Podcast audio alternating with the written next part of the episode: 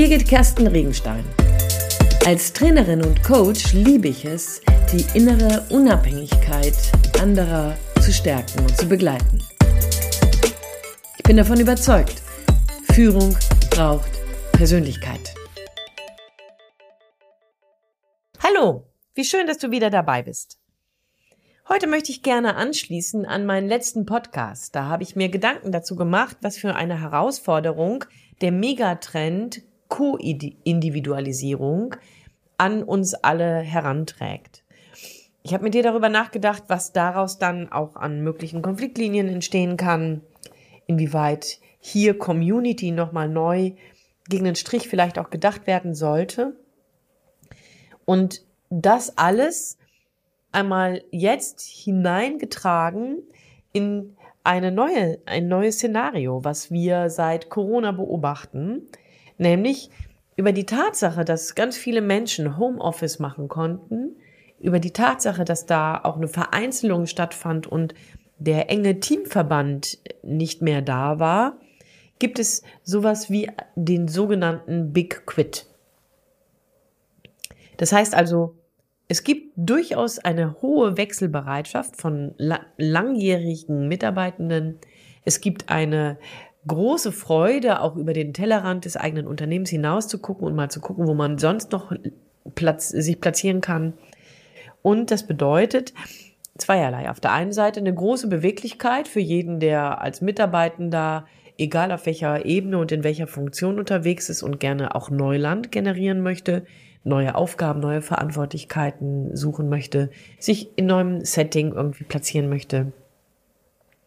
Und zeitgleich hat das natürlich auch die Herausforderung an die Arbeitgebenden, denn die haben jetzt nicht nur mit dem großen Fachkräftemangel zu tun, der auf dem Markt herrscht, sondern auch mit der Notwendigkeit, bereits rekrutierte, bereits angestellte Mitarbeitende halten zu müssen.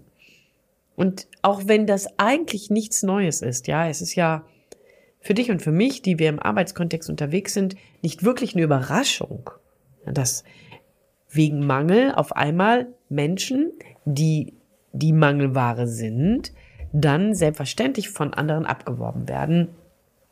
Und diejenigen, die bereits jetzt gerade mit ihnen arbeiten, einen Auftrag haben, sie irgendwie zu halten. Ich habe das mitbekommen, dass es zum Beispiel in Pflege Kontexten so ist, dass ähm, Krankenpflegende, sowohl Schwestern als auch Pfleger, ähm, eine Wechselprämie bekommen. Und wenn du als Kollege sogar jemanden wirbst, der dann über dich ins Haus kommt, dann gibt es ebenfalls eine Prämie für dich nämlich, weil du dies beworben hast. Eine Situation also, die ganz schön herausfordernd ist für jeden, der entweder zurückbleibt in dem sich lehrenden Kollegium oder aber als Arbeitgeber, der eben alles dafür eigentlich tun sollte, um Mitarbeitende zu halten. Big Quit. Ein Szenario, was also nicht wirklich überraschend ist und trotzdem ganz schön herausfordernd. Für dich vielleicht auch als direkte Vorgesetzte, als direkte Führungskraft oder aber, wenn du noch nicht in Führung bist oder gar nicht in Führung gehen möchtest, eben als Mitarbeitender eine vielleicht ständig währende Versuchung oder aber eine ständig währende Frustration, wenn du eventuell gar nicht zu denen gehörst, die gehen wollen, sondern bleibst. Alles in allem führt das doch zu mehreren Dingen. Das eine ist, weil der Arbeitgeber zunehmend die Verantwortung bei sich endlich auch realisieren muss, attraktiv zu werden, anziehend zu sein, was viele Unternehmen bereits geschafft haben oder machen, was aber mindestens genauso viele Unternehmen irgendwie verschlafen haben, ähm, ist das doch so, dass man an vielen Stellen eben mit Fragen, mit, mit Erwartungen aneinander herantritt. Und hier frage ich mich manchmal, ob das sinnvoll ist. Ich habe einen Bekannten, der hat lange Zeit ein Unternehmen in der IT-Branche geführt, sehr erfolgreich. Und der war vor eineinhalb Jahren, irgendwie kamen wir mal ins Gespräch und damals war er schon total entsetzt, was die jungen Leute alle so an Erwartungen mit reinbringen. Also, dass es dann nicht nur um das hohe, hochdotierte Gehalt geht oder um den äh, Geschäftswagen, der sowieso drin ist, der, der wäre selbstverständlich, sondern da waren dann eben immer noch besondere Wünsche dabei. Das heißt, er war dann völlig überfordert und sehr frustriert, weil manche Dinge konnte er dann auch nicht darstellen, egal wie gut sein Unternehmen dann auch positioniert war. Und ähm, soweit ich das dann beobachtet habe, hat er dann irgendwann sich auch entschieden, ähm, das ganz zu verkaufen. Also er hat sich dann sozusagen ganz rausgenommen. Aber eben genau das. Es gibt also Erwartungen auf beiden Seiten. Auf der einen Seite, hey, ich als Arbeitgeber gebe dir einen Job, ich möchte dich gerne fördern, ich möchte dich gerne einsetzen, ich möchte gerne das, was du mitbringst, auch nutzen und du kriegst selbstverständlich ein angemessenes Honorar dazu. Und auf der anderen Seite die Erwartung von einem Mitarbeitenden, hey, ich weiß nicht, ob du es weißt, lieber Arbeitgeber, aber ich bin Mangelware, mich gibt es nicht so oft auf diesem Markt und deswegen geh vorsichtig mit mir um, gib mir mehr als der andere, der auch gerne mit mir arbeiten möchte und streng mich nicht so an. So höre ich das auf jeden Fall. Ich finde, in beidem liegt ja ein Quäntchen Wahrheit und in beidem ist vielleicht auch eine Übertreibung. Aber die eigentliche Frage dahinter ist doch dann, was passiert denn, wenn deine Erwartungen, egal auf welcher Seite du stehst, nicht erfüllt werden?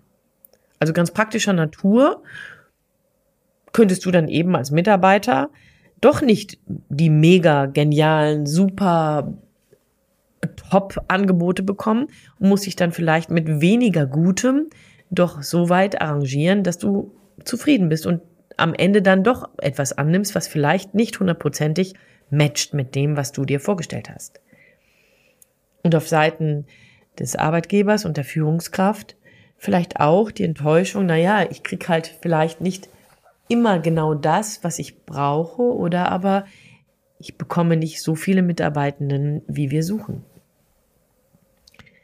Umgang mit Enttäuschung. Unabhängig vom Recruiting oder vom Bewerben und Arbeit finden oder suchen, ähm, gibt es ja, wenn du auch schon lange angestellt bist, genau dasselbe Thema. Ja, wie sieht das bei dir aus, wenn du vor Ort bist und schon lange zum Unternehmen gehörst? Du hast dann Inflation mitzutragen, du hast die Unsicherheiten, die in manchen Unternehmungen eingezogen ist, mitzutragen. Du hast eben den hohen Workload bei eventuell weniger werdenden Kollegen ähm, mitzutragen und hast selbstverständlich deine Erwartungen, wenn es dann darum geht, im nächsten Tarifgespräch oder im nächsten Gehaltsgespräch, in der nächsten Gehaltsverhandlung mehr zu bekommen. Ich habe jetzt gehört, dass ähm, Verdi ähm, für bestimmte Berufsgruppen eine ziemlich, ich glaube, zweistellige ähm, prozentuale Steigerung fordert. Und vielleicht geht es dir genauso, dass du sagst, hey, ich brauche mehr Geld und ich will auch mehr Geld. Jetzt weiß ich, durchaus von verschiedenen Unternehmungen, die das auch geben können. Aber ich kenne auch Unternehmungen, die sich da sehr zurückhalten müssen, weil sie nämlich genau wie du und ich als Mitarbeitende ähm, daran angelehnt sind, dass sie mit Energiekosten zu tun haben, mit teureren ähm, Lieferkosten, mit ähm, wirklich explodierenden Umfeldpreisen, nenne ich das jetzt mal, so dass sie gar nicht ohne weiteres einfach mehr Gehalt zahlen können. Also auch hier eine irgendwie so eine Sackgasse, ne? Eine Sackgasse, die du, wenn du direkte Führungskraft bist, vielleicht manches Mal gar nicht auffangen kannst, weil du im wahrsten Sinne des Wortes an dieser Stelle zwischen den Stühlen stehst. Und wenn es wirklich dicke kommt, dann bist auch du diejenige oder derjenige, der an dieser Stelle frustriert ist, weil du auch nicht das bekommst, was du gerne hättest. Ich kenne Unternehmungen, die sogar Kurzarbeit machen und in der obersten Führungsriege dann danach fragen, ob man eventuell auf einen bestimmten Prozentsatz von Gehalt verzichtet. Da fragt man sich, will man das, will man das nicht? Ja, ist das angemessen oder ist das nicht angemessen? Also das heißt, hier gibt es doch an ganz vielen Stellen ein großes, eine große Summe von Erwartungen, die hier aufeinander prallen. Und wenn ich mir jeden einzelnen Part anschaue, ist dabei die Erwartung der einzelnen Beteiligten ja gar nicht so unrealistisch. Also ich finde es total nachvollziehbar, ja, mehr Geld haben zu wollen, weil meine Lebenshaltungskosten gestiegen sind. Ich finde es total nachvollziehbar, sich zurückhaltend zu verhalten, weil meine Unternehmenskosten gestiegen sind und ich im Moment noch nicht genau abschätzen kann, wohin es gehen kann. Und ich finde es auch genau nachvollziehbar, wenn du oder ich als Führungskraft mittendrin irgendwie versuchen möchte, das zu arrangieren, das zu koordinieren, das zu moderieren und selber vielleicht mit der eigenen Frustration zu kämpfen habe. Was also tun, wenn Erwartungen da so im Raum stehen und irgendwie jeder auf seine Art und Weise frustriert ist? Weil jeder Beteiligte, jeder und jede Beteiligte haben natürlich das größere Interesse daran, die eigenen Ideen, die eigenen Erwartungen zu versorgen, als in erster Linie die Standpunkte des anderen zu verstehen. Ja, wir sind eigentlich interessanterweise, ne, wie weit wir da jetzt kommen, aber wir sind an einer ganz klassischen Konfliktsituation. Wie gehe ich also um mit Erwartungen, die nicht erfüllt werden? Wie gehe ich um? Und das nennt man in Deutsch Enttäuschung. Wie gehe ich also mit Enttäuschung um? Ich habe von jemandem, von meinem Gegenüber etwas erwartet, was gegebenenfalls gar nicht angemessen war. Für ihn oder sie. Für mich natürlich, habe ich gerade, haben wir ja gerade durchdacht. Wie gehe ich also mit Erwartungen um? Und Big Quit sagt, das ist eine Antwort. Ich gehe. Ich hau in den Sack und gehe.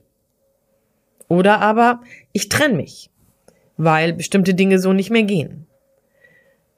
Also das heißt, es gibt durchaus sozusagen das Finale, den finalen Exit.